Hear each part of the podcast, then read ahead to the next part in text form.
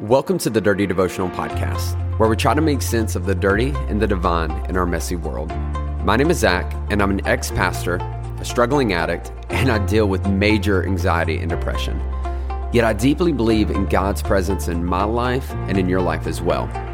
I hope today's conversation inspires your thoughts, challenges your beliefs, and helps you feel seen, known, and loved by a real God. Thanks for joining. What's up? What's up, everybody? Welcome back to Dirty Devotionals. Zach here. So excited to be hanging out with you. And y'all, we have a wonderful week ahead of us. Listen, it's Monday. I don't know how the heck your week's going to go, but listen, I'm, we're going to go ahead and claim that this week's going to be awesome. Anybody gives us crap, we're going to kick them in the face. We're not going to deal with anything. Listen, we're going to be like what we're going to be like. We're going to um, we're going to look like Jesus but we're going to be the Jesus who walks through the temple with the whip, taking people out who are doing stupid things. That's what we're going to be this week. So we're going to um, we are going to absorb that energy. we're going to bring that to the world. But y'all, I'm so excited to be back here with you today. Um, man, we're going to be continuing our conversation back in First Samuel. A few weeks ago, we were kind of walking through this, and then we took a break to talk about some other things. And I'm just so excited to be back with it because, man, the story is just about to pick up, and it's it's so powerful. It's so beautiful. It's going to relate to you. It's going to relate to me. And I'm just excited for the things we're going to be able to take from it. But before we dive into that, I want to give a shout out um, to listen to all of my dirty fam, all of you guys, whether it's your first time, hundredth time. I just want you to know I love you, that you are seen, that you are known, that you are loved, that listen, that this is a place where I hope you feel safe. Um, I hope that you can, you know, that regardless of where you've been, what you're going through, the decisions you've made, that you are loved um, that you are loved. It's true. It's true. Um, and man, so I'm just grateful that you're listening to this. I'm grateful for um, the time you take to, um, man, just to be a part of this conversation with me each day. And so I love you so much. But, anyways, enough with the cheesy stuff. I can be super cheesy, but I want to dive into First Samuel chapter 16. And where we've left off is um, Israel, which is the tribe of people, God's people, um, who have been called to um, be God's people and to represent God to the world, uh, they have um, asked for a king. And basically, God says, okay, give them a king. Because up to this point, God had been their king. And the people said, no, we need an actual king, king. The other countries, we feel stupid. We need more leadership. And so, God basically, even though it's an insult, God gives them a king and he puts this guy named Saul into kingship. Well, Saul doesn't last long. Saul kind of has his own thing he's looking for, he's got his own agenda. Um, he drops the ball in a few areas, and God has basically said Saul is out. Um, and so we're kind of left here with this prophet named Samuel. Samuel is supposed to be retired at this point. We talked about his farewell speech a few uh, a few weeks ago. Um, and Samuel's like, "All right, God, well, we're we need a king again. What are we going to do?" And so God sends Samuel on this journey in First Samuel chapter sixteen um, to this family um, where the father's named Jesse, and God says there there's the right person, the person that is meant to be king is in this place, and um, I want you to go find him. Take a heifer. We're going to sacrifice. We're going to eat, and you're going to anoint this this person as king.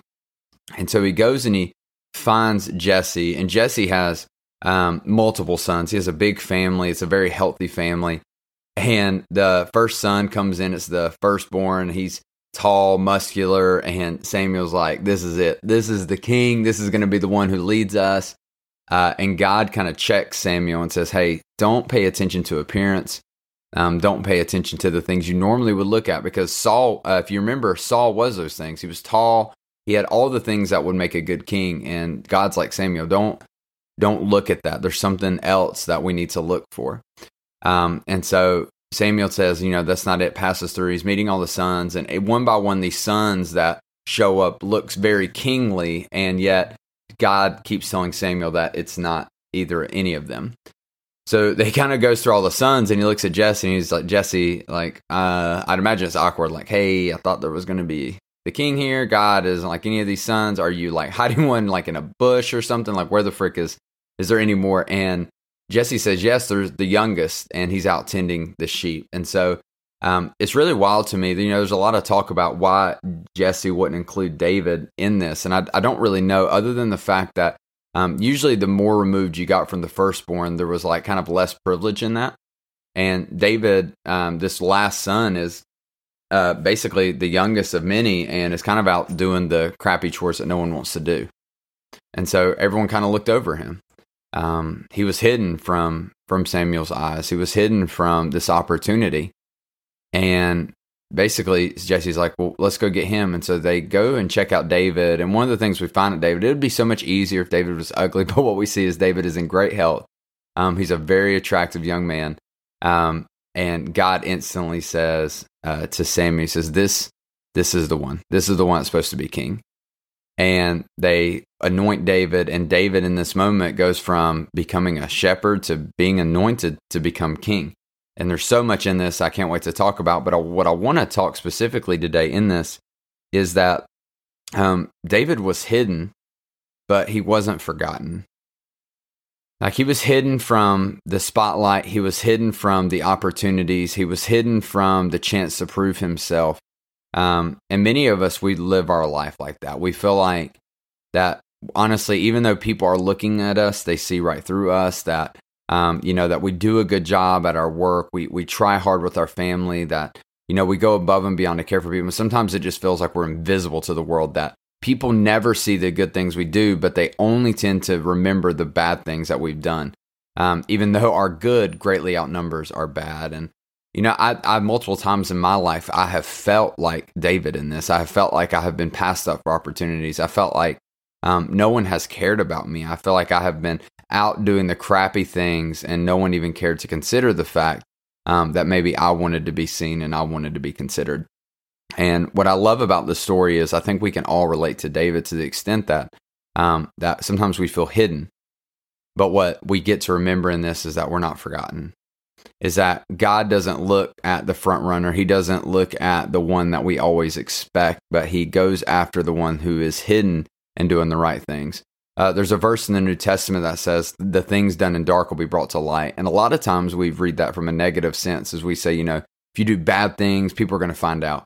Um, but what I also believe is there's a good side of that is that the things that we do that no one sees will come back and will be rewarded for us.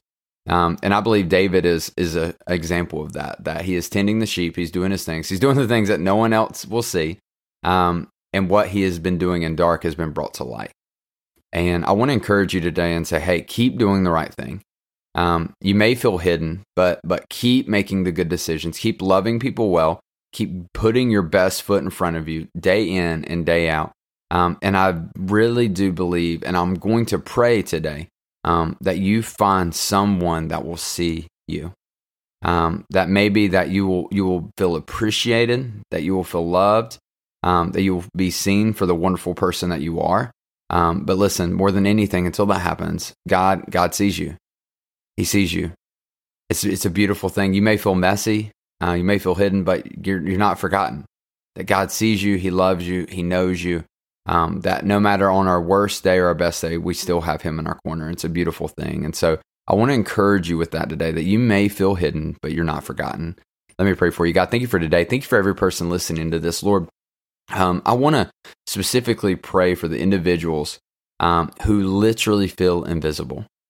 Um, Lord, they feel like every good thing just has passed by them, that no one cares about them. And Lord, I pray that today that they would feel seen, pray that they would feel known for who they are and they would feel loved through that.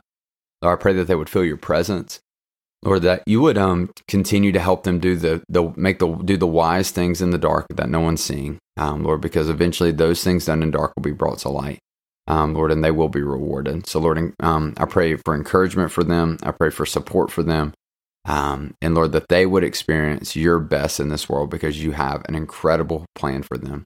Lord, we love you and we ask this in your name. Amen. Hey, thanks so much for joining me on today's devotional. If you want to get more connected, then be sure to follow me on Instagram at Z underscore chill. That's at Z underscore C H I L. Or you can connect with myself and other listeners through our private Facebook group. You can find this by searching Dirty Devotional Podcast, Dirty Family. Lastly, if you enjoy the podcast, please take time to rate it on iTunes or Spotify. This helps us reach more people and lets us know that my content is making a difference in your life. Most importantly, I hope today you felt seen, known, and loved by a real God. Be blessed.